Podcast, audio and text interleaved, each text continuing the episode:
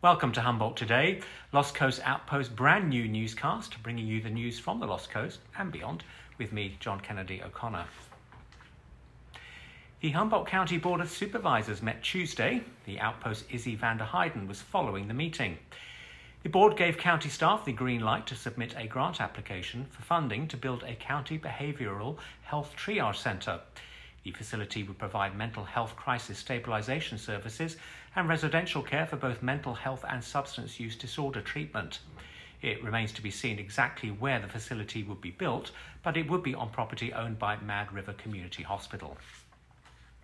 The Humboldt Bay Trail South is a go. The board unanimously voted to approve staff's recommendation to move the project forward and to put the project out for bids. If all goes according to plan, the trail, which will connect Arcata to Eureka, will be completed in the summer of 2024 at a proposed cost of around $16 million. The board also approved its legislative programme for 2023. The document, which outlines the county's legislative priorities for state and federal lawmakers, is renewed almost every year.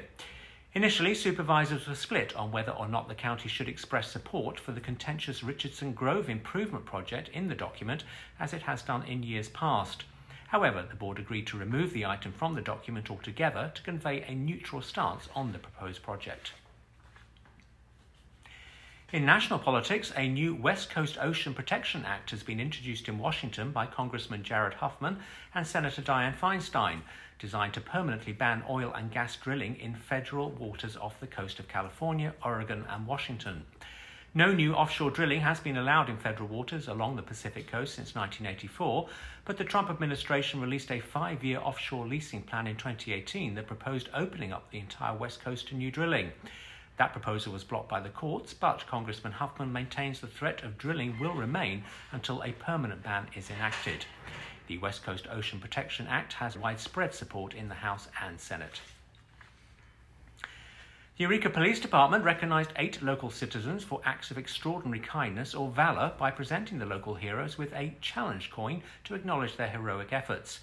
The recipients of the challenge coin were Alison Backman, Alex Backman, and Dr. Emily Dalton, who helped save the life of a man who collapsed at a gym. Justin Sequoia and Jose Rios were honoured for their assistance in locating an at risk missing adult.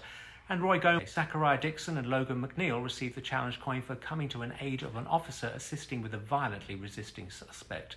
All the coin recipients were honoured at a ceremony where the EPD thanked them for demonstrating the great qualities of valour, service, and community. If you'd like to be of service to the community, Humboldt Sponsors will be hosting its fourth annual blood drive beginning January 31st at various Humboldt locations. The goal is to reach 50 participating donors to support the critical blood supply needs of the local community. Blood can be donated in Arcata, Trinidad, Eureka, and Fortuna between January 31st and February 3rd. Walk ins are welcome, but to schedule a time to donate, contact Humboldt Sponsors Blood Drive Coordinator Lynn McKenna at 707 443 9106 for all the location details and times. Looking briefly at the weather, the clear skies and the winter sunshine continue across the county, likely all the way to the weekend. For Wednesday, the nighttime and early morning temperatures will remain decidedly chilly with a maximum high of 40 degrees, but the daytime temperature will be up around 59 degrees in Eureka, 60 in Fortuna, 63 in Arcata, and away from the coast, a balmy 66 in Willow Creek. Winds will be out of the northeast with an expected maximum speed of 10 miles per hour, but the beach hazard warning for coastal Del Norte, northern and southwestern Humboldt coast counties remains in place due to the threat of large unexpected waves. And those are the main stories around the Lost Coast today. Click on the homepage for all the details of these stories and for more on what's happening and coming up in our area on lostcoastoutpost.com. Join us again next time for the next Humboldt Today. Stay safe and have fun, everybody.